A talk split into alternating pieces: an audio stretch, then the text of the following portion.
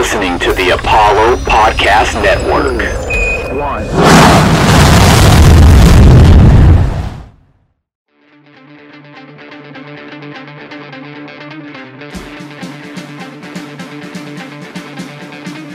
This kid's got ridiculous power. The rookie strikes again. Welcome to the show. And welcome back to another episode of the Astros Future Podcast presented by Apollo Media, all Houston, all original. I'm your host, Jimmy Price, also known as Astros Future, and you can find my work at astrosfuture.com and find me on Twitter at Astros Future. Today on the Astros Future Podcast, we'll look at some of the prospects in the system and how they're performing. But first, we are joined by Jason Bell, the Astros Fundamentals Coordinator. How you doing, Jason? Good, very good. Th- thank you for having me. Of course. So, first question I want to ask is how did you end up in the Astros organization? I read a little bit of your, your background, but how did you end up with Houston? So, um, you know, when I finished playing in college, uh, I got my master's degree, and then uh, I interned for Baseball Info Solutions, which at the time was like a leading, um, you know, company in, in data and analytics. And so, a lot of the organizations would would pay them for the the numbers and research that they were doing before people had as um, depthy of of their own departments in that. So, uh, interned there, and then you know, I realized uh, I, I enjoyed that experience, but I wanted to be more on field still. So I went and coached in college. I coached at three different schools. And then, um, you know, while I was finishing that internship, which was part partly for my uh, master's degree, Mhm. I had to like submit like a final paper and such. So I actually submitted my final paper on why I thought the Houston Astros were going to win the World Series in the in the, the near future because you know I was looking at a lot of things they were doing and people weren't paying attention because they weren't winning uh, major league games yet. Mhm. But uh, you know I, I knew it was coming and and so I kind of wrote my final paper on that. Um, and then you know years later sent it in and gained a little bit of traction I think that way at least on some of the creativity of, of how Mhm. my, my mind works with some things and um, I think that that was just a little bit uh, of a way to get get some interest and, and get somebody on the phone and um, and here we are. So, first season, I think your first season with the Astros was 2017, right? Correct. Yes. So, your first season with the Astros, they do end up winning the World Series. How was that experience for you? And were you able to attend any of the World Series games? Yeah, you know, honestly, it was awesome. Um, I I actually was at um, three of the World Series games at Minute Maid, and I was at the infamous, you know, thirteen to twelve game five, which to me has been the the best sporting game I've ever been to, and sure. um, it was it was awesome. I was like kind of pacing around the stadium. It was it was it was a pretty pretty cool experience overall to be you know a, a small piece in such a a, a great organization. First year, I believe you coached with the River Bandits, and the second year, you Mhm. were the, the Tri City manager. And Yes. that was your one season as a manager, but you ended up winning the New York Penn League, right? Yes. So, uh, do you miss that part of the game, just being a manager on the field and, and managing a team like that? You know, at times I do. Like, I really love the strategy within the game and the smaller details. Um, but in my current role, I, I do get to uh, manage a little bit at each of the levels. So, uh, usually throughout the season, each manager gets like four days off. So, um, I'll, I'll go across the levels and, and fill in for those guys. So, I get a little bit of a taste of it. Um, I, I really did enjoy managing. I would say the, the area of my job that I enjoy probably a little bit more now is just the the ability to impact the entire organization Mhm. um, instead of just like one affiliate. Um, so I, I would I would say that there's a little bit of a trade off there because I did you know enjoy managing so much, but I do I do get the to impact the the whole spectrum now, which which I enjoy. So I know we we talked about it a little bit, but for for those that don't know, what exactly is like your duties as a fundamentals coordinator? So, in our situation, most teams call their uh, fundamentals coordinator a field coordinator, Mhm. um, and and a lot of organizations have you know an infield coordinator, an outfield coordinator, base running, uh, field coordinator, and that you know in our situation, uh, my job kind of combines all of those areas, and I also you know run spring training. Um, I onboard the players when they uh, get traded or, or, or uh, signed, drafted um, I, I kind of travel to all the different affiliates um, and oversee the the DRs as well, and communicate with the staff, um, you know, pretty regularly. Uh, but my main my main areas of uh, you know people I oversee are the managers and development coaches, um, and then you know in our situation, you know, obviously we have Pete Putila, who's the assistant general manager, and mm-hmm. he's also the um, you know farm director. So given that his his his days are pretty swamped. Uh, I I try to try to help out any way I can with with some of um, the things that he can't can't quite get to as well. So I'm guessing you spend a lot of time probably on the road as well, right? Like going up to all the uh, all the affiliates and stuff. Yeah, absolutely. Um, I just went to each of them, so I was gone for about um, I guess how much have been three four weeks. Okay. Um, and then um, I I, I kind of always am, am traveling around and especially this year, given that we didn't have a season last year. Mm-hmm. Um, you know, I think it's extra important just to kind of see where the guys are at because obviously a lot of things can change over over 20 months away from the game, and um, you know, unfortunately for for the players, you know, they're they're getting older, you know, and so right. it's extra important to keep trying to push and, and, get these guys better as as quick as possible. So um, just just uh, you know, going around can can really help me gain a feel for for where the guys are at. So I was reading 2019 was your first year as the fundamentals coordinator for the Astros, and then obviously last year there was no minor league season. So how how did your role change last year for the the 2020 non minor league season? So last year was was kind of crazy because all the normal responsibilities that I would have had in in 2019 were just completely different in 2020 in a way mm-hmm. of like, all right, from afar, what are ways that we feel like we can still impact the players you know? And then from afar what are ways we can impact the coaches? So obviously you know most organizations in, in um, and really any industry was you know doing a bunch of zoom calls and, and all those things. And so for us it was like all right how can we do that and make it make it more meaningful for each area you know maybe more than others? So um, it took a lot of creativity and it was actually a, a pretty hectic time as far as um, you know some of the things that we were we were trying to to get going. And it was it was a good experience on how to kind of uh, adapt and and such on the fly like that. Mm-hmm. um, obviously a, uh, not a great experience overall for the for the course of the world but um, in in the terms of that you know it it like really helps problem solving skills and creativity um, and then uh, when things picked back up you know i helped run the um, summer camp build up of the major league and minor league side, and then um, I was one of the one of the people running the uh, alternate site down in Corpus. And then when that ended, I came back to Florida and then ran the the four week instructs that we had. So um, it ended up being some some really good development that happened. You know, a lot of it was from afar at, at first, but um, I think as it got going, we you know we got a lot of really good things got like done. So it was good.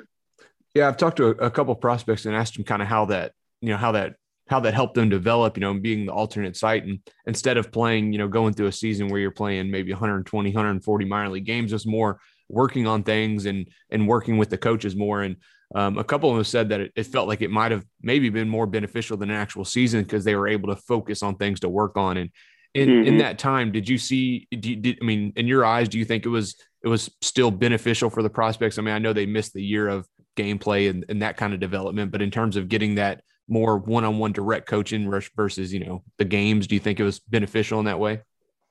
So I think it kind of depends on each person individually. Um, you know, for example, some some players were in situations locally where they had good facilities to train at and such, and and some some people, um, you know, weren't even able to like go outside or weren't even allowed to uh, get to a gym, and so uh, unfortunately for for those guys, they didn't have quite the advantage as you know maybe maybe others did, and that was maybe dependent all across what what each state was doing with COVID, each country, and um, so I think a lot of guys got a ton of benefits out of it, like like you're saying, and then there's quite a few guys that unfortunately weren't even like able to with with their situations. So gotcha. um, I I could see where you know quite a few guys made some good progress, especially like strength wise, because um, there was so much time to get stronger and, mm-hmm. and not have to prepare to play in a game. Um, and you know I, I, felt like you know certain things we could do from a skill oriented standpoint we could kind of dive into more without having to worry about each guy also having to compete in the game that night. Right. So th- there was definitely a lot of improvements, but I think for a lot of guys, they were in such a tough environment. It, you know, it, it didn't didn't help them quite as much as others. So your first year as a fundamentals coordinator was 2019, and so this is technically your third year, but last year, you know, this the season was different. But in those three years, has there been like one player that's kind of stood out that you've seen make a, a lot of strides? I guess just from from the time that you know you started, you took over this position, and to where they're at now. Um, you know, I feel like there's been a, a lot of a lot of guys that you know our coaches have been been able to work with that have gotten a lot better. Um, I mean, the the first two that kind of come to mind, especially defensively, is um, I remember even just five years ago when when we drafted Jake Meyers, and he was a obviously a good outfield defender mm-hmm. um, at that point, but I think he's taken it to an entirely new level where you know he's put himself into the elite category and and he's proving it. And it's it's one of those things too where you know every single play, every single pitch. You know, people talk about being focused and such, but if you just went to, um, you know, a Sugarland Skeeters game and literally only just stared at him the entire time, you would really feel like he's expecting the ball each and every time. Um, so it's one of those things where, you know, he's obviously was very good when we drafted him, and I think he's just put himself into this this new category that that I've uh, been very impressed with from him. And you know, another guy that kind of pops up as I'm as I'm speaking about that too would would be uh, Bryan De La Cruz. I think he's been one of our most improved, you know, outfield defenders, and um, you know, obviously he's he's doing really really well offensively too. But mm-hmm. um, it's been been quite quite awesome just to see the the growth that that those guys can have in you know such such short periods of time. Yeah, I actually went to Sugarland uh, last night, and I, I did talk with Jake Meyers before the game, and he mentioned I asked him about how how you know coming up as a pitcher and maybe how that has mm-hmm. influenced his uh, his defense and stuff. And he mentioned that that the focus and then being able to you know really kind of know how our, a pitcher is attacking a, a batter and stuff, and, and the way the ball comes off the bat, things like that has really helped them defensively. So that's that's interesting. Mm-hmm. You mentioned that. So yeah. Someone sure. who who uh, knows the prospects uh, prospects obviously obviously really well, and I don't know I'm sure the organization doesn't really keep up with like a, a, top 100 list and how many guys are on there. But is there any guys just maybe from social media even that you think are just kind of maybe being under, you know, underappreciated or overlooked right now? I know you mentioned Bryan De La Cruz and Jake Meyers, but is there anyone that you think maybe just being overlooked maybe by by fans on Twitter or whatever? You know, I think we have quite a few guys actually. You know, I, I don't like you said, I don't pay too close of attention to you know rankings and, and all those different things. But i think that you know we have quite a few guys that that maybe don't get the love they deserve. And when you say when, when you bring it up i think the first two guys that kind of come to mind um, you know especially recently would be matt barefoot and joe perez. And mm-hmm. i think now they're they're starting to show everybody you know the things that we already knew that, that they could do. Um, so so far this year they've they've started out started out great. And it's it's going to be awesome to see you know where they go from here. But i I would say those are maybe some guys that don't don't get the the love that they that they deserve based on you know some of the things that they've been they've been doing this season. You know, obviously we have a lot of guys doing some some good things that maybe get a little bit more attention. Mm-hmm. Um, but I just feel like you you don't hear as much about those guys when um, they've they've really started to to prove who they are. Yeah, no, he's Perez has had a, a good start to the season. I know he's in high A at 21 years old, which is already a, a good accomplishment there, and he's holding his own. And same thing with Barefoot. It, it kind of feels like the season of the comeback. I mean, you know, guys missed 2020, mm-hmm. but then you know you got Perez who struggled with some injuries early, and then now he's back healthy. Alex McKenna was struggling a little bit early with some injuries and kind of lost some of that power. And now all of a sudden, I think he's I think he might be leading the Astros minor league system in homers uh, this year. I think he's got mm-hmm. nine so far.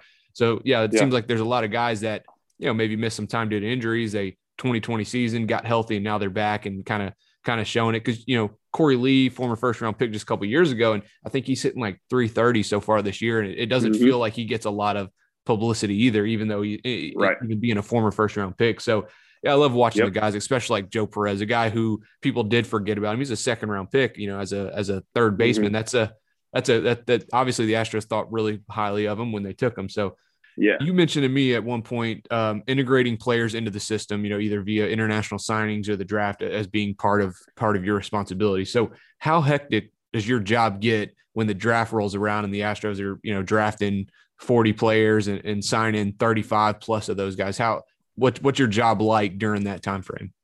Yeah, it it does does get hectic, but it's probably the the thing that I enjoy the most. Um, you know, there's also you know internationally like the the J two signing, which July second is is usually around that time too. So there's just a lot of new new new faces in the organization, and and trying to get them integrated and comfortable, I, I think is a a big challenge, but maybe something I enjoy the most. Um, and the way that I look at it is, you know, it's it's kind of like you're adding a bunch of family members all at the same time, and I know that that's maybe cliche to say, but you know, for me especially, like I'm a I'm a young single guy. Like I look at these guys like my family beyond just like players that that I coach, and so mm-hmm.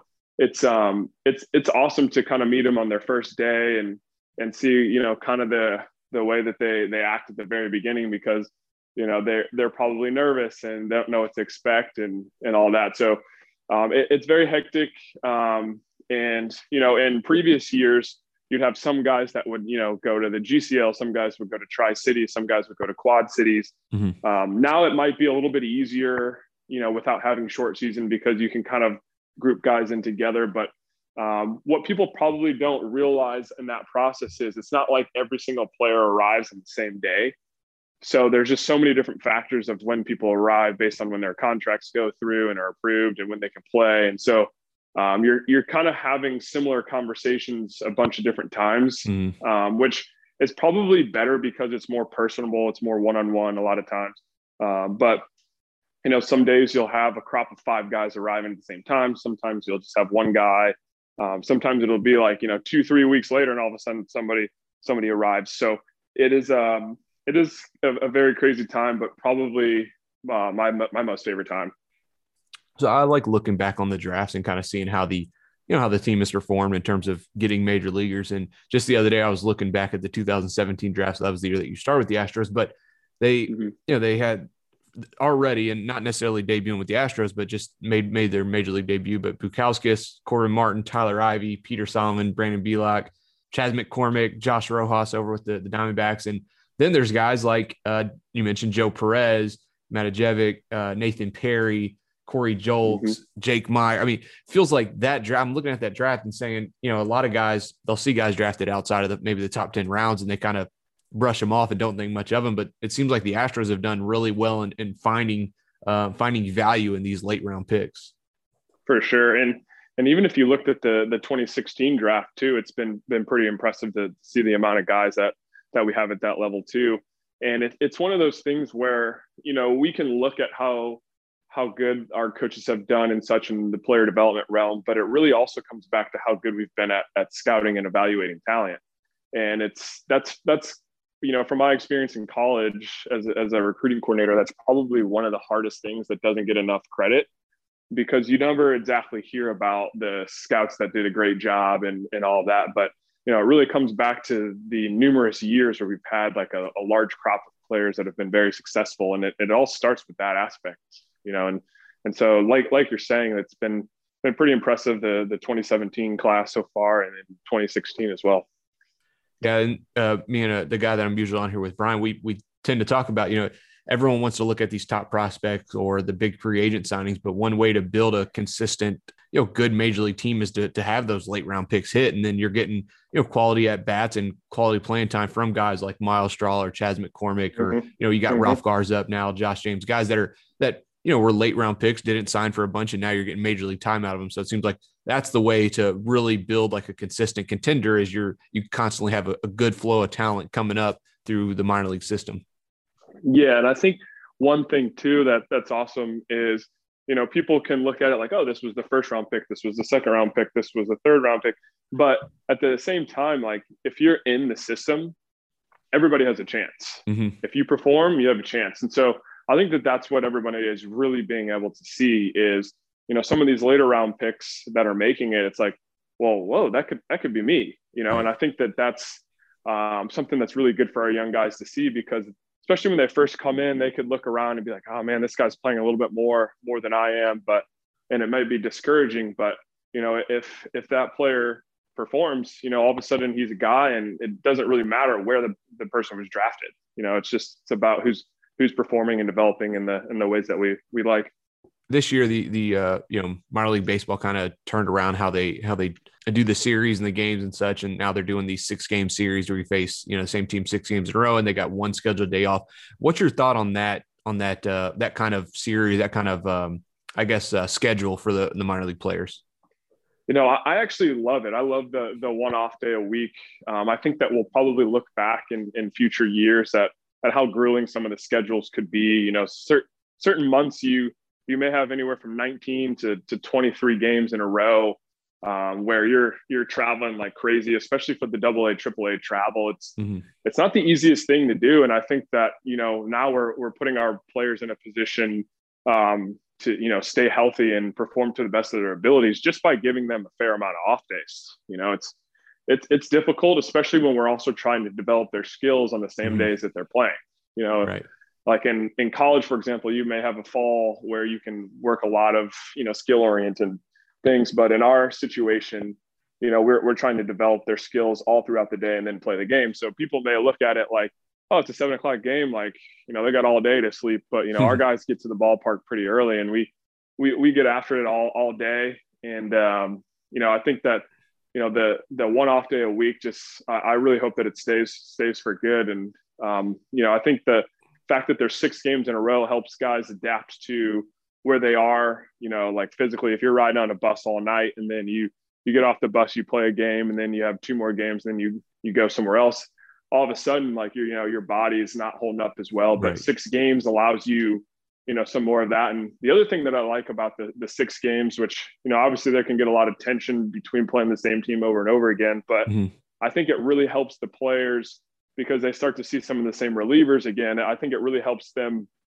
you know, prepare for the big leagues in sense of, you know, getting used to, you know, remembering certain guys that they face at the plate, remembering right. positioning wise on defense, and they start to to feel tendencies of their players as to where sometimes when you're, you know, just playing three four games, all of a sudden, you know, you're on to the next place, and the next place, and the next place, and you you don't really, you know, digest who you're playing against. And right. so I think that that's a a great thing for these these guys to learn.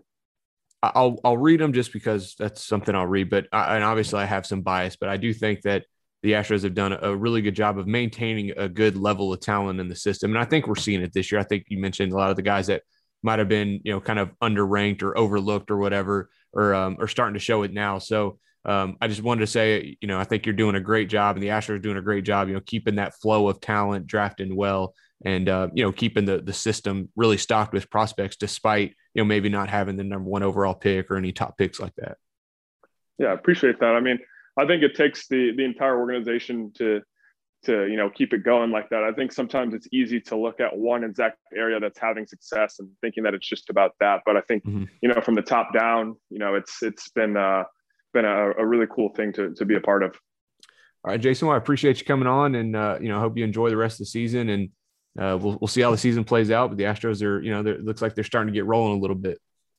Awesome. Yep. Thank you very much for having me. All right, coming right up, Brian and I will look at some of the top prospects and how they performed last week, and we'll get to that in just a moment. And continuing on here at the Astros Future podcast presented by Apollo Media. If you enjoy the show, do us a favor and drop us a review or leave us some stars. So we left off on the last segment talking about we'd be looking at the the minor league system. So we'll jump right into it. The Skeeters, AAA, they're sitting at 20 and 11 right now. The one guy that has been uh, a lot of people have been paying attention to is Jose Siri. I went to the game last night. He drew a walk. That was the first walk he drew since May 18th. And I think that just kind of goes to show what kind of prospect he is. He is hitting 316. He's got four walks to like 37 strikeouts on the season. And, and that's just the kind of guy he is. He, he's not going to walk a lot. He's going to strike out a lot. He does have some power. Uh, but ultimately, those peripheral numbers that were looking a little a little concerning have kind of started to show themselves, and his numbers have started to come back down to life a little bit. Right. It's like whenever we spoke with Jake Kaplan last week, he had mentioned how you know fans that are kind of clamoring for him over Straw or even over McCormick, you know, it's most likely not going to happen. I mean, mm-hmm. he was a free agent in the offseason and every team passed on him. Uh, the Astros picked him up. He's having a great year. Uh, I think the Adolis Garcia comparisons are ridiculous. I have from the beginning. I know you agreed with that because you and I kind of texted back and forth about that. But just, you know, unfortunately for Jose Siri, he, like you just said, it's just coming crashing down to earth. Now, I will say the one thing that I have been saying from the beginning is that I hope his number, I hope he continues to, to hit well, play good defense, sure. get on base because you know, ideally it would be nice to use him as a trade piece, you know, for like another arm or as part of a trade. Um, I don't think a Jose Siri type of player is going to get us some elite arm in the bullpen, but he can be a piece to the puzzle. Now, I don't know how realistic that is, but that's, I mean, I, I hope for his sake and for the Astros' sake that he does continue to play well and just turn this around a little bit. But I just, I, I've never have seen a future for him here in Houston. Yeah, I, I'm with you. Like you said, if if there there's already feels like there's guys in front of him, you know, if Straw, who's actually been hitting a lot better, is in front of him, and then you got McCormick and maybe Ronnie Dawson, and I'm not going to rule out the opportunity that maybe something down the line, but right now, you mentioned it. The Astros got him for for nothing. They signed him as a minor league free agent. Everyone had an opportunity to him. If you can take that, that he has success, and you can use him in any kind of trade. Doesn't matter if it's a, a trade to pick up, you know, some some arm that the Astros value down in Double A or Single A or something like that, that. That you're getting value out of signing a minor league free agent. So uh, you're right. Yeah, I'm, I'm the same. I want him to keep hitting, keep crushing, and if he forces his way onto the Astros, you know, roster, great. If the Astros end up trading him and getting more value out of him, then that'll work too. But you know, you talk about trading for an arm, and the main reason we obviously talk about that is the Astros bullpen struggles that they've had. But one guy down in AAA right now that um, I think we kind of need to look at is Riley Ferrell. He was drafted, you know, high draft pick a few years ago out of uh, actually a little while back out of TCU, closer there. You know, he was one of the guys a lot of people thought right after falling the draft he would be, you know, making his major league debut not much longer and um, struggled with some injuries. But this year in AAA, he's pitched 10 in the third innings. He's only given up three hits, no runs. He struck out 17. On the downside, he's walked seven. And I know that's something me and you have talked about is the walks are an issue. Um, like last night, I watched the game. He, he, he walked the first batter and then up striking out the side. So he's got the talent. He uh, obviously needs to work on the command, but maybe that's a guy the Astros look at, you know, potentially pulling up to uh, to, to bring him up and and help the Astros bullpen. Yeah, no, definitely. Uh, I mean, he, I remember whenever he was drafted, a lot of us thought that he was going to be closing for us within a year, maybe two years at the most. Mm-hmm. You know, other things happen, uh, injuries happen. It happens to the best of us, you know. But you know, with Riley Ferrell, he's got some good numbers going right now. You did mention the seven walks um, in just over ten innings. That could be a concern, especially since right now our bullpen is having some difficulty with throwing strikes and getting guys out. Mm-hmm. So that could be a thing that before we see Riley Ferrell at the big league level, they may want the AAA uh, coaching staff to kind of you know refine his, you know, his pitching a little bit better down there. That way we know that he's going to throw strikes when he comes up here. Because honestly, man, I don't know that we need anybody else up here at the big league level that is going to have trouble finding the strike zone. Yeah, for sure. There, that's obviously been an issue that the Astros have had so far, and um, I, I, if they're going to bring anybody up, you know, it needs to be somebody who can probably throw strikes, get guys out, and, and not necessarily put free base, you know, free people on the base, which we've seen um, happen unfortunately quite often, where you know guys are walking guys with the bases loaded or hit by pitch or things like that. Another arm down in AAA that I think people want to know about is Francis Martes, who's missed a lot of time with the injuries, the suspensions, and all that. Well, he's back. He's, he's pitching two games and he's gone an inning and a third. He's given up two hits, four runs, four walks, hasn't struck out anybody. So Kaplan mentioned after his first outing, he was like 94, 95 at the fastball, which is nice to see. But overall, the numbers are not looking good. You know, the four walks hasn't struck out anybody. I think his last inning, he went one inning, but he threw like 30 something pitches. And, uh, I, you know, it's the first time he's pitched in a long, in a, in a long time, but uh, he's a guy right now that you're not expecting anything from. But if you get anything from from anything from him, great. But at this point, not really a guy that I think you're expecting anything from. Yeah, unfortunately, at this point, it's like you were talking earlier. Whenever we were talking about Jose Siri, and you know, you signed him, so if you get anything out of him, great, because it's basically a bonus. It's kind of the same way with Francis Martes, which is kind of sad because when mm-hmm. we did that deal, that Jared Cosart deal with Miami, Martes was one of the guys that a lot of us were really excited about. You know, he did help us in our World Series year. He won the he won a ring just like everybody else that year. But since then, I mean, he's basically been non-existent on the Astros since then due to a plethora of reasons. But you know, I mean, the one thing I fall back on is that whenever his suspension was over, they could have immediately removed him from the 40 man and basically released him outright. They didn't do that. They right. put him in AAA. He's been pitching.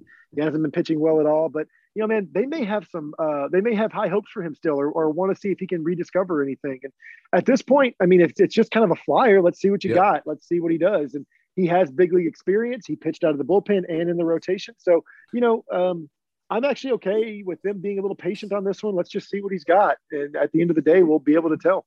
Yeah, no, I'm with you. I think at, at this point, you know, like you said, the, the, don't have any expectations for him, but let him leave him down there, let him pitch in the bullpen, and uh, maybe maybe he'll find his stuff and he'll start, you know, getting back to what he was doing. Because you know, it's, it's unfortunate because man, he was a, one of the top pitching prospects in all of baseball at the time. He was young, strong build, had the stuff. Um, and it just it just unfortunately all, all fell mm-hmm. off. So we'll jump down to double A. The hooks are sitting at 16 and 18. A couple times we've talked, we really note, noted how poor the offense is performing, but it's been on the upswing recently. So one of the main guys has been Pedro Leon. He's got his OPS up to 775, which is solid, not for maybe what some people would expect to be the top prospect. But if you actually look at the last 10 games in June, he's hitting 345 with 10 walks to six strikeouts, which is obviously a, a really, really encouraging sign after how the first month of the season went, where he was striking out 35, 40% or 40% of the time. And now he's down to six strikeouts in 10 games. He got three homers, hitting 345. So he's just having a lot better at bats. He homered last night. Uh, in that at bat, he went down 0 2, worked the count to 3 2, fouled off two pitches, and then on the eighth pitch of that bat, ended up hitting a home run. So you can kind of see that he's getting a lot more comfortable taking better at bats, drawing walks, and starting to limit the strikeouts. Yeah, man, for sure. And, you know, like you were saying, uh, just in these 10 games that he's played in June, 10 walks to only six strikeouts. Uh, I know he's got five bombs and he's hitting almost 350, but those walks and the few strikeouts are what's more impressive to me than the bombs because it's showing that he's um, regaining that strike zone discipline that he was known for. He's being coached up really well down there. They're making, they're noticing some mistakes. They're working through it. He's making adjustments. That's good, man. That's showing that he's a coachable player and that he's going to listen. I mean, if he was still doing the same things that he had been doing at the start of the season, he'd still be striking out at a huge clip. Right, and we talked about it. You know, it's, it's been a while since he's played in organized baseball, and um, you know, and then obviously with with what happened with COVID and all that, and he's finally able to get on the field now and uh, struggled early on, but it looks like he's finally starting to to find his swing a little bit. So that's good moving forward for him. But there's a couple other guys who have been killing the ball down in Double A, and one is JJ Matijevic. He was a second round pick back in 2017 by the Astros out of Arizona, and he was drafted for his bat. And he's had a little bit of success in the minors. And then this year, his bat's really starting to show. So overall, he's hitting 284. but He's got a 950 OPS, got nine homers, and he's really been on fire uh, recently over the last over the last uh, 15 games. He's got seven home runs. He's walking at like a 15% rate right now. So really good to see from him. He's going to be probably a first base left field kind of guy. But another bat down in Double A that's really turned it on. He's 25 years old and uh, a guy who you know we've talked about before. But you know you always need bats, and there's another guy right down you know right there in AAA who's kind of starting to show it. Yeah, for sure, man. And those first base, left field, those types of power bats, those can be helpful, man. Especially for teams that um, you know, they just want to add an extra bat on the bench or maybe see if you're capable of, of you know, being a starter at the next level. Uh, I'm not saying that it won't be here, that it will or won't be here in Houston, but mm-hmm. you know, just the fact that he was drafted high, you know, he, he's got a reputation probably around baseball. Uh, they know his name, so you know that could be a good thing for, for JJ because you know if he, if it doesn't work out here in Houston, or if if there's not a spot for him in Houston, just like we were talking about earlier with Jose Siri, you know, he could be used in a trade. Um, where he can go somewhere else. I mean, like look at the trade for Greinke with Arizona. We put right. Seth Beer in that trade, and he's basically a first base left field DH type. Yep. So it could be the same thing here with JJ. So another guy down there in, in, Corpus right now that's been pretty much doing the same thing. Norel Gonzalez signed out of Cuba, wasn't as well known as Pedro Leon, kind of under the radar, but had really good numbers in, in, over in Cuba, more walks and strikeouts. I think he hit like 340 the last season he played there. Struggled a little bit this season early on, but now he's up to 296, got a 996 OPS. But in June, he's hitting 421, five doubles, three homers, and I think a, similar walk and strikeout ratio. So really good to see him. Uh, you know, a guy that I don't think coming into the season, a lot of people really expected a lot from, and he's 26 years old. We've seen the Astros have success with Cuban players, with Gurriel and Alvarez, and there's been plenty of others and maybe he's another guy that uh, will end up forcing his way up to AAA and could be the next, you know, great Cuban star for the Astros. Yeah, you know, I think we read recently, or we, we had heard recently, where there's no team in baseball that has a bigger Cuban presence than the Houston Astros, and that's, you know, I, I don't want to relate it all to Yuli, but he's basically a legend down there. He's yep. a living legend in Cuba, so it, it doesn't hurt having him on the team. And you know, uh, Gonzalez is playing really well. Like you said, he's already destroying it at Double A he's 26. It won't be very long until he's up at AAA. Yeah, for sure. So another pitcher um, down in Double A that has actually he started the season really rocky, but it was an aggressive start for him. Hunter Brown, fifth round pick in 2019. He's just 22. I started him there. He started out a little rough, but the last two starts he struck out 16 in just uh, eight and two thirds innings, only allowed four hits. So he's got really good stuff. Struggled with his command a little bit, but he's he started to refine that, and, and you're starting to see you know, starting to see the success and see the reason he was a fifth round pick and why he is, you know, a highly touted prospect. Yeah, for sure, man. And he's a guy that we've hit on, I think, I mean, maybe not every single show that we've done, but almost every single show that we've done. So he's a guy that I know you're familiar with, and I'm becoming pretty familiar with because of you. Um, but yeah, man, I mean, you can never have enough pitching. Good pitching stops good hitting. It's always been that way. So um, just, I mean, yeah, man. I mean, I, I'm all in favor of getting more arms in the system that are able to contribute. Especially looking at the bullpen that we have right now, you can see how just one area of a team could, you know, be detrimental to the overall Yep, team success. for sure. So down in high A, the, the Asheville Tourists, they're sitting at 14 and 19, but they do have some guys that are, are really crushing the ball. Alex McKenna got an OPS of about a thousand. I think he's leading the Astros minor league system in homers with nine, fourth round pick uh, a couple years ago. And yeah, he's really starting to show why he was drafted so high. And then you got Joe Perez, a guy we talked about a bunch. He's, he's played in 21 games between low A and high A. He's got five homers, a 931 OPS, and he's just 21 years old. So, you know, we we talked we we've talked before about how aggressive are the Astros going to be with prospects. Um, you know, given that we do have a new GM compared to what we had in 19, and just how everything was going to go. And I think we've already seen it. I think he only played a handful of games, 10 or 12 games down in low A, and the Astros went ahead and promoted him. So nice, aggressive promotion. And so far, he's handled it well. Yeah, for sure. And I mean, like, you know, that's one thing that you and I have talked about with, um, you know, how aggressive the new front office, well, I say new, they've been here for a, over a year now, but uh, how they're going to be with promoting these guys. And we've already seen Joe Perez promoted to high A. So, well, well, what do you think? Do you think that he's going to stick in high A the entire year? Or do you think that there'll come a time over the summer where if he continues to mash and, and you know, play really well at high A, do you think that they'll promote him to double A? Or do you think we're going to just see him spend a full season with uh, high A? Yeah, I think if he continues hitting the ball like he has been, and and you know he's not striking out a ton, he he he's definitely holding his own at high. If he continues to do that for another 50, 60 games, I don't see why they wouldn't, you know, go ahead and challenge him again, send him up to double A and let him end the season there. Like, you know, we talked about he was drafted back in 2017 and he struggled with some injuries. And if it wasn't for some of those injuries, maybe he would have been in double A by now. So I definitely think that if if he continues at this pace, he will be he will be in double A um, at some point this year. Yeah, for sure. And I mean, like, you know, we lost the entire minor league system or season last year. Mhm. So, one thing that has been a constant uh, point of discussion with you and I is that, you know, will we see, not just with the Astros, but around baseball, see these front offices and these GMs move guys a little bit quicker that they think would have been at a certain level at this point had COVID not happened last year? You know, and Joe Perez could be one of those guys. He could be like the guy for us Right. because he was drafted high. We had high hopes for him. We still do. Um, and I'm sure that this organ, this um, front office does as well. But I mean, the injuries. I mean, that's just something that happens. So Yep. let's just see what happens with him too. Yeah, another guy that that spent a little bit of time in low A and then got promoted, Matthew Barefoot, and he's got uh, an OPS of almost a thousand this year, eight homers, twelve stolen bases, and and he's handled it well. The Astros have been aggressive with him, but he's 23 years old. Alex McKenna's 23. I don't see why either one of those guys may not finish the season in Double A too. So yeah, nice, nice, uh, nice start for some of those prospects. But another guy who I feel like there isn't as much uh, talk about them maybe as there should be, but Korey Lee, former first round pick in 2019. You pull up his numbers, he's hitting 330 this year. You know, he's only got the three homers, but he's hitting for average. And everything that I've read, he's a solid defender behind the plate. And if you can be a good defensive catcher and you can hit for average like that, you don't need a like, you know, you don't need to be a guy who, who's hitting a lot of home runs. He can be a guy who just hits for average and, and gets on base and maybe hits, you know, 10 to 15 home runs. And if that's what Korey Lee is, but he's good defensively, then we'll be good with it. But to see a former first round pick hitting 330, you know, starting out the season, I definitely think it's not going to be long before he's in double A, really getting tested. And, and, you know, but that's a, a really good sign for a former first round pick.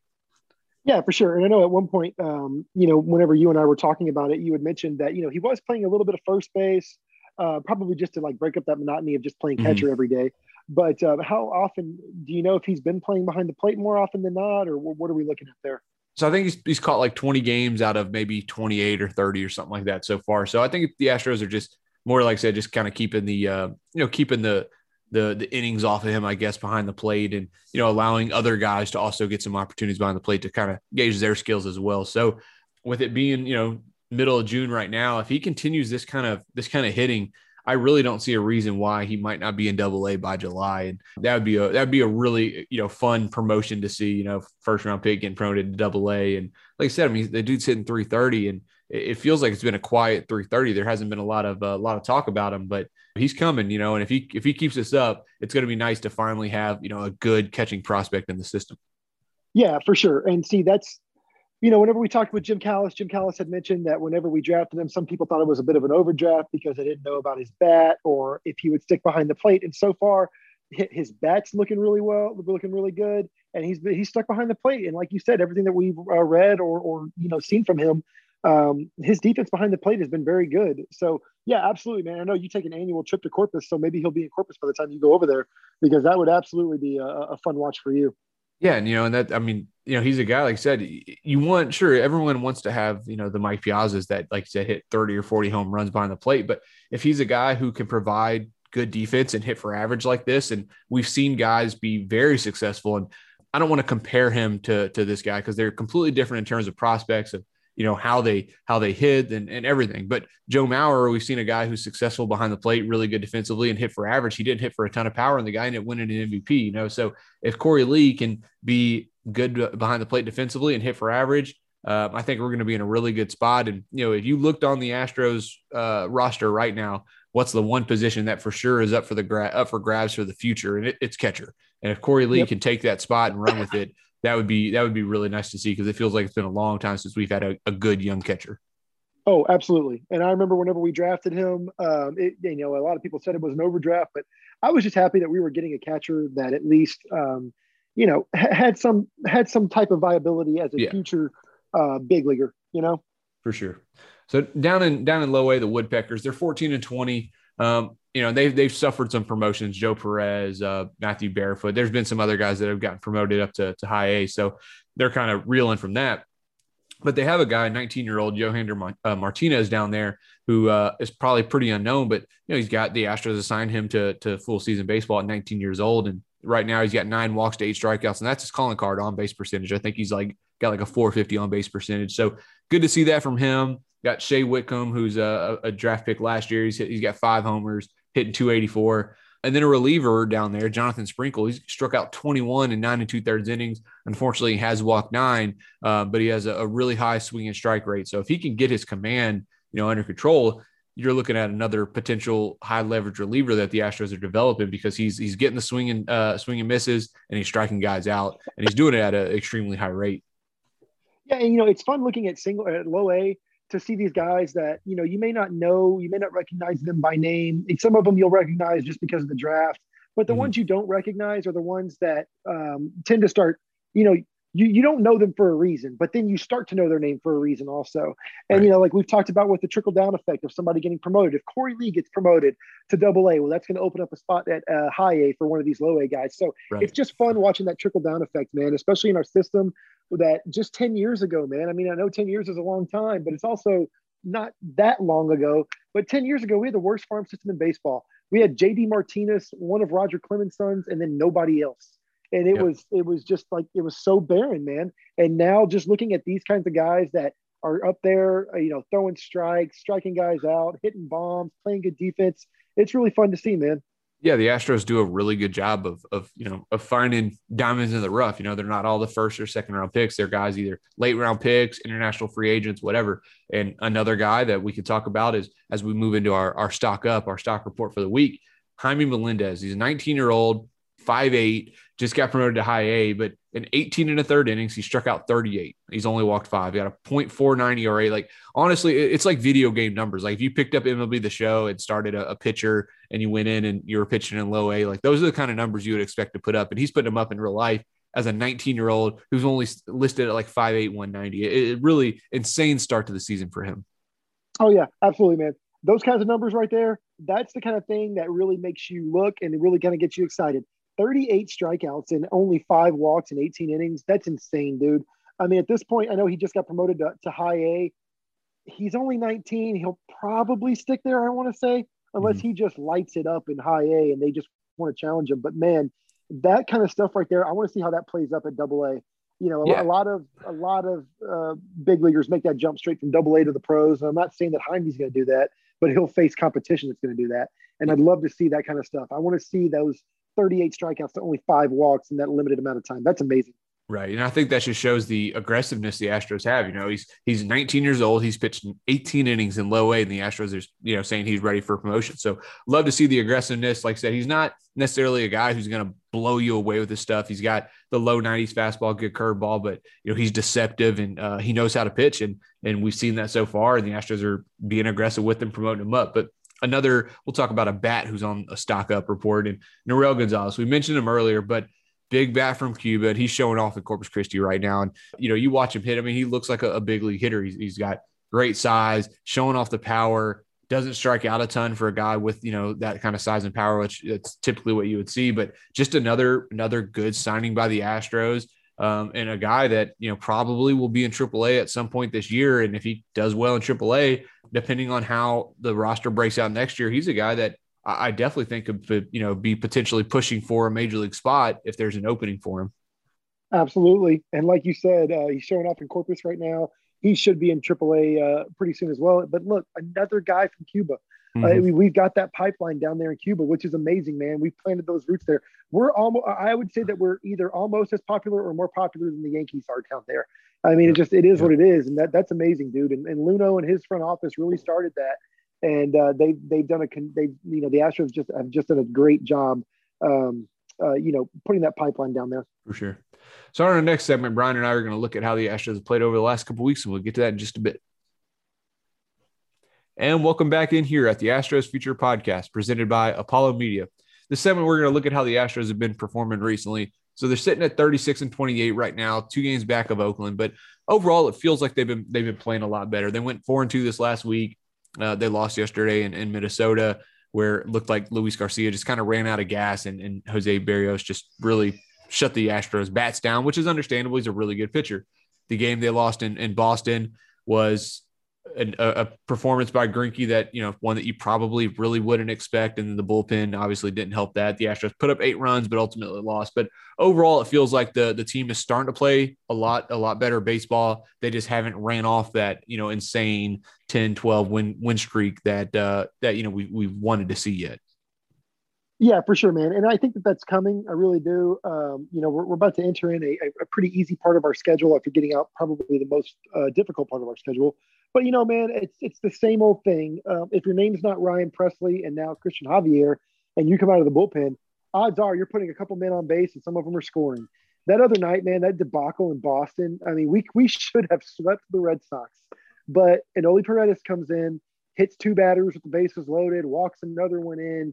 It's like he's allergic to finding the strike zone. And you know, I don't want to trash talk the guy. I mean, I hope he turns it around, but um, I just want to, you know, our, our, buddy on Twitter, Astros Bill, he had mentioned recently that, you know, Enoli may need to go a little bit lower than AAA. He may need to go down to Double A or something to see if, um, if you know he can rediscover how to throw strikes consistently. Because the other night in Boston, I get it that you're in Fenway, you're against the Red Sox.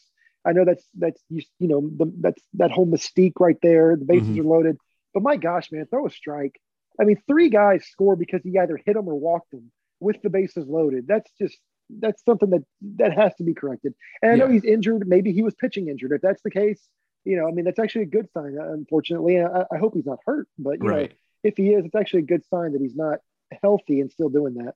Yeah, it's it's insane. He's I mean, he's walked 17 and hit two batters in just eight and two thirds innings, and he's never been a guy that was you know big control or anything like that. But you know, he in the minors he had some some walk rates that were a little high, but nothing like this. And even last year he walked 11 in like a little over 20 innings, and this year he's already up to 17. So I don't know if his injury or if it's something with his mechanics, but obviously he's struggling to throw strikes, and that's something that the, the Astros definitely have to get under control because, like you mentioned, right now there's only essentially two relievers you can rely on, and that's Ryan Pressly and then Cristian Javier, who just had to get moved out of the, the rotation and even guys like Stanek have been struggling a little bit. So yeah, we definitely need to get the bullpen figured out because you look at the Astros and you sit there and you say, man, they got they're leading all of baseball in hitting.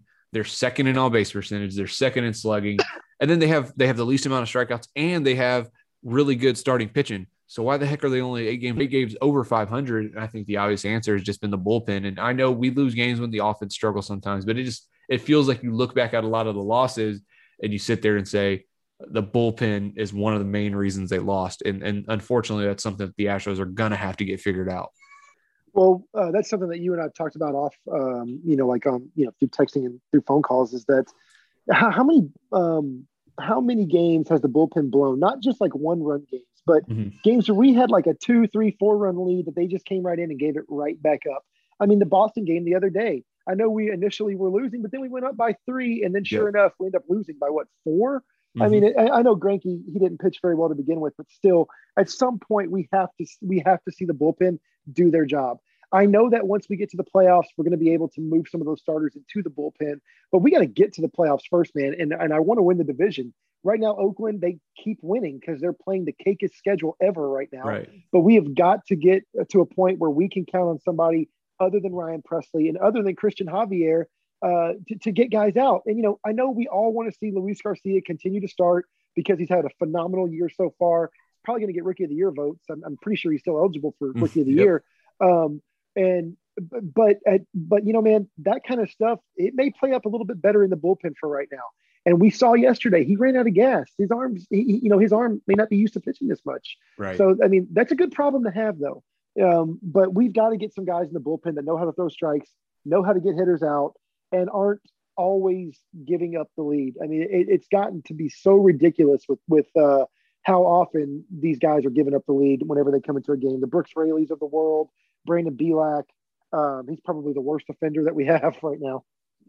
Yeah, and then like you mentioned, you know Garcia and, and Javier. Like, I want to see those guys, those guys continue to start. You know, I mean, Garcia looks like, a, you know, really both of them, but they both look like guys that are going to be, you know, in our starting rotation for years to come. But ultimately, we got to win baseball games, and if there's five starters and those are the two uh, guys outside looking in that maybe their stuff best or plays up best in the bullpen, then let's put them in there and let's win some games. Because, like you said, we got to have some guys to rely on, and unfortunately you know, Dusty Baker, we'll, we could sit here and question his decisions sometimes when it comes to lineup construction and maybe whoever he brings in. But at this point, it doesn't seem like if he doesn't bring, if he brings in anyone but Ryan Pressly, you know, they struggle. And uh, what's he supposed to do? You know, and it, it, we Right. need, he needs to have better options too. So yeah, hopefully, hopefully getting Garcia in there and, and Javier continuing to pitch in the bullpen will, will help out a little bit. And then we just need some guys to, to start figuring it out. But on the positive side, fortunately, the Astros have a really good offense. We've seen that over and over, but I was looking at the numbers and OPS plus is, is a good stat to look at. 100 is league average, so anything above is going to be above average. And you got Maldonado is at who at who's at 46. You got Straw who was a lot lower. He's up to 76 now. But then you got Gurriel at 160, Altuve at 132, Correa at 137, Bregman at 127, Brantley at 134, Tucker at 122, and Alvarez at 135. And like, I mean, that's insane to have seven guys that are above 120, six of them being above 130, because a 130 OPS plus is a really good season. That's a season where a guy's probably going to be an all star, going to get some MVP votes, and the Astros have six of them in their starting lineup. Yeah, absolutely. And uh, I mean, the offense is elite. There's really no way around it. It's just the offense is elite. We go seven deep uh, in that offense on most nights, man. Um, that's why. What was it like a month ago? Whenever we had that brief little segment on, you know, should the offense be doing more to help out the bullpen? No, we had the best offense in Right. baseball. What more do? What do you want it to be? The 1927 Yankees, where you got murderers row up there, and no matter how many runs you give up, we're going to score more. That's just impossible to do, man. Yeah. The bullpen's got to learn how to do its job, but the offense is just amazing. Um, even what we would consider weak links, and I'm using air quotes there, are even starting to turn around. I know you're about to uh, talk about that, but um, yeah, we have an amazing offense right now, man. And I, you know, and what is likely going to be Correa's last year here, it would be nice to get one more title while we have this amazing offense. Yep. So you- you talked about it about we've been facing a tough schedule, you know, and we we had the Dodgers, the Padres, uh, the Red Sox, the Blue Jays, um, and now the the Twins, who are a solid team. They got some solid pitching, but over the last couple weeks, you know, they split with the Dodgers. They lost a series against the Padres, a series that I think you know we both feel like the Astros should have won, potentially swept. One three or four against the Red Sox, one two or three against the Blue Jays, one two or three against the Red Sox, and I think the Astros have shown over the last probably two or three weeks that they're definitely one of the best teams in, in baseball. And if you watch the Red Sox and the Astros series, all seven games, the, the, those two series, there's no one that can sit there and say that the Astros aren't the better team. You know, I mean, they were uh, 100% the better team than the Red Sox, and the Astros are just really now it's just about putting it together and being consistent for a long period of time and, and reeling off that 10, 12 win streak to kind of put some distance, you know, in, in the division. But overall, the Astros played well, and I mean, like you said, they they they took on some of the best teams in the NL, some of the best teams in the AL, and and, and they performed well. Um, unfortunately, you look at a couple of losses though, and and there's one thing you can pin them on, and that was the bullpen, and we saw that against against San Diego, really. Yeah, I mean, we should have swept San Diego. We absolutely had that second game one or that that third game, whatever it was. uh, one when you know Fernando Tatis hit that monstrous home run. Right. If Taylor Jones had just caught that ball, but at the same Yep. time, if we didn't have to bring Ryan Pressly in, and we could have just had any other reliever that was in there before him do their job Yeah. uh, and do it and do it well. But yeah, man, I mean, like we've been performing really well against them. You know, I mean, we've been winning a lot of series. Uh, we just haven't been sweeping many teams. That's the one thing that's missing. You know, we're two games as we talk about this right now. We're two games behind Oakland. Um, I mean, Oakland's been sweeping teams, but they've been playing the Baltimores and Kansas Cities of the world. So, I mean, at some point, we're going to get those guys also. But yeah, I mean, I'd like to see, hopefully, over the next couple of weeks or even a month, uh, we see the Astros going like a 10 and 2 uh, run right there just to get 10 games over uh, and just leave the division uh, behind us, man. Yeah, and I think that hopefully that stretch is coming. I'm looking at the schedule right now. They got two against the Rangers, four against the White Sox, three against the Orioles, four against the Tigers, three more against the Orioles. So I think that's like 16 games. They can find a way to, to maybe go 12 and four in those games. And we're finally starting to, to get a little bit easier of a schedule. Like you mentioned, the A's, it feels like they've been playing just, you know, last place, you know, uh, teams constantly. Hopefully that's coming for the Astros. They'll start reeling off some wins. But I think part of that is going to be the offense continuing to perform. And the reason that the offense has continued to, to do well is you look at Alvarez and you look at Bregman, and they're not they're not hitting like you would normally expect. You know, Bregman's only got the seven homers. Alvarez, I think, has like seven or eight homers as well, which is kind of low for them. Those guys are going to eventually turn it around. And when they do, the Astros offense is really going to take off. And it, it's going to be scary for the rest of baseball, considering they have one of the best offenses right now with those two guys not performing to their abilities. When they start doing that, you know, the Astros are going to go from having the best offense in 2021 to maybe having one of the more historic offenses that, you know, rivals that 2019 team. Yeah, man. And if you think about that 2000, that 2019 team, um, I mean, any given night, we could have gone up there and, and thrown up seven to 10 runs. It was amazing to watch. Um, and, you know, like I said a second ago, we're likely going to lose Correa, which sucks. But this is the last year for all of these guys to really be together. I know we lost George over the offseason. Um, and, and, you know, it, we've done great without him. But uh, but it would be nice just to see us have that one last title run with this offense as is. Um, and man, this offense shows no signs of slowing down anytime soon. And we haven't even seen the best of Bregman yet. Yep. Um, by now, he normally has like 10 to 15 home runs. So he's going to go on a power surge pretty soon. Yeah, he is. And and talking about that, some of the guys we've seen Myles Straw recently, his last 20 starts, he's hitting 315, 740 OPS. Um, and you know, that man, I don't expect Myles Straw to hit 315 for a full season, but if the guy can hit close to that um, and, and have a good on base percentage and play good defense in center field, which he has recently, you know, one of our buddies, Tim on Twitter, said that he was on pace for a two win season.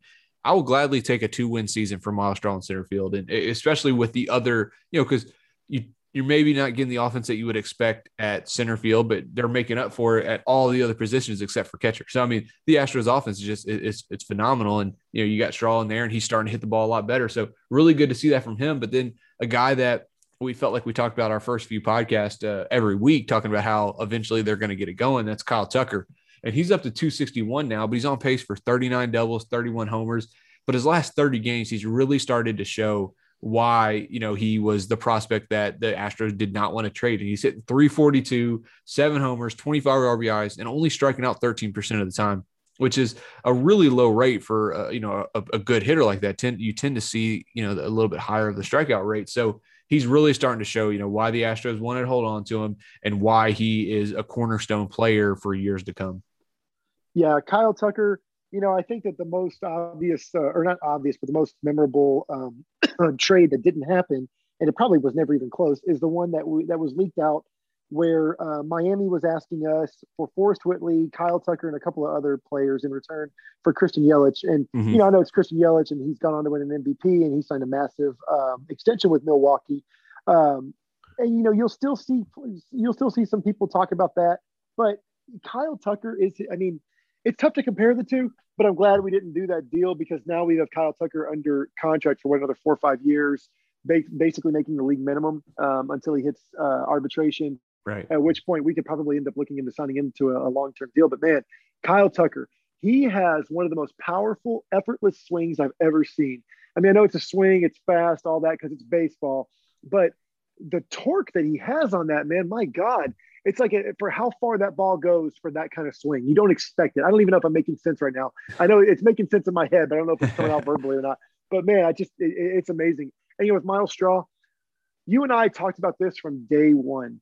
He was never going to be George Springer. We knew he wasn't going to be George Springer. We just wanted him to, you know, have some success at the plate, you know, play good in the uh, in, in the outfield, and you know, be good on the base paths. He hasn't d- done as well with his speed, and that was supposed to be his calling card. But that can be worked on. You know, yeah. I mean, speed is something you can't teach, and he already has right. it. That's one thing Jim Callis told us whenever we talked to, to him a couple weeks back is that uh, you know if Myles Straw gets on first base, odds are by the end of that inning he's going to be on second base. So, but we haven't actually seen that from Myles Straw because he keeps getting thrown out for whatever reason. But he's been playing so good recently, man. And uh, you know, we knew you and I knew that like there weren't really a lot of better options internally right. for him. Uh, uh, other than him, I mean, Chas McCormick has played well in spot starts. You know, he misplayed a couple of balls last night that led to some runs, but you know, Myles Straw did that as well. Mm-hmm. But it, it's good to see Myles Straw turn it around, and, and, hopefully he continues to play at this clip because, man, like you said, a two win season from him, absolutely, I'd take yeah. that any day of the week. For sure. And you mentioned Kyle Tucker, you know, and you mentioned the, the Christian Yelich trade, and that's a trade that probably plenty of people would have gladly said, "Yeah, I would have made that. You, you would have got an MVP player." But you know, you look at it, he just signed a, not too long ago a nine year. $215 million deal. Like the Astros weren't going to be able to do that. You know, they're they're probably not going to be able to afford Correa. They they had to let Springer go and they weren't going to be able to sign Yelich. Well, the key to keeping a window open is holding on to those top prospects because now you got a guy like Kyle Tucker who's 24 years old and who's coming into his own and you know he's he's he's on pace for like almost a, a six war season and and that's with a, a, bad start. He's not a free agent until 2026. So, you know, if the Astros do want to extend him at some point they can later on, but you know, we would have got a couple of years of Yelich and then he would have been gone and and now we and we would have been in 2021 without having a 24 year old right fielder who's having a good season. So yeah, he's a guy that I think is a cornerstone player for the Astros, a guy who's going to be in the Astros uh, lineup for a long time to come. And we've talked about a little bit. The Astros might end up getting creative, and, and I wouldn't be surprised to see them try to sign, you know, a Kyle Tucker or Yordan Alvarez to some kind of, you know, team team friendly extension um, here in the new, near future. Right, and like you just said, he's under contract in 2026. That's what five more seasons or yeah, five more seasons. You could see some one of those deals where we give him like a seven or an eight year deal that's not right. even, or it, it may approach a hundred million if that, but it buys out all of those league minimum and arbitration years that they're yeah. gonna have to go through. So you know that's a good thing for the uh, for the team as well as the player. And man, especially with Yordan and with Tucker, man, that's just it's amazing to have players like that that continue to come through the system. I mean, we all love George. But when he left, I mean, look at our offense. It hasn't lost a step without him, right. man. I hate to say that because he was my favorite. I mean, yep. I love George Springer, but um, you know, it, it's great to see that our, our system is continuing to, to turn out these guys in, in that that are just coming up and just mashing the ball, man. Yeah, and that that's the key. You know, that's the key to extending the window. Uh, is you know the goal is to make the playoffs as many times as possible and then once you get into the playoffs you know hopefully we've seen it's it's kind of a crapshoot a team gets hot and they end up they end up taking off and winning a world series so you don't want to put all your marbles into one basket and to, to try to push for one world series you want to try to make you know yourself a playoff contender world series contender for maybe a 10 year window and really the astros have done that i mean they've they've they've been a, a this is if you really include 17 18 19 20 and 21 that's five years in a row that the Astros have been a World Series contender, and they probably are again this year. And that's, I think, the goal of of any good GM is to try to extend that window as long as possible. And in doing that, it's bringing prospects up and not trading, you know, for for a one season type of thing, not trading any valuable prospects just to try to win a World Series this year. You know, you're trying to extend that window, and, and the Astros have done a great job of doing that. Absolutely, man. Just keeping that window open. Uh, I'm sure Click is going to be of that same mindset because we mm-hmm. saw that with Luhnow. Um, I mean, yeah, we, we traded for Justin Verlander, um, and he was entering in, I think, like a year or two left on his contract, but that's not right. a one or mid-season rental, like you were saying, man. So, yeah, yeah I mean, like I, have always loved the philosophy that Luhnow had. Uh, I really like James Click a lot. I think he's mm-hmm. done a lot of good. You'll see a lot of people complain. I was complaining about the bullpen, but I mean, gosh, I mean, it's going to have to work itself out, and I think he's doing a great job. I have all the confidence in the world in him to continue keeping that window open for us for the foreseeable future. Yep, me too. All right, that's going to do it for today's episode. So if you haven't already done so, please be sure to subscribe to the podcast on iTunes, Spotify, or wherever you listen to your podcast. And be sure to follow at Apollo HOU for blogs, merch, video, podcasts, and more original Houston sports content not found anywhere else. As always, thank you so much for listening. We look forward to having you back for our next episode of the Astros Future Podcast covering your Astros in the minor league system.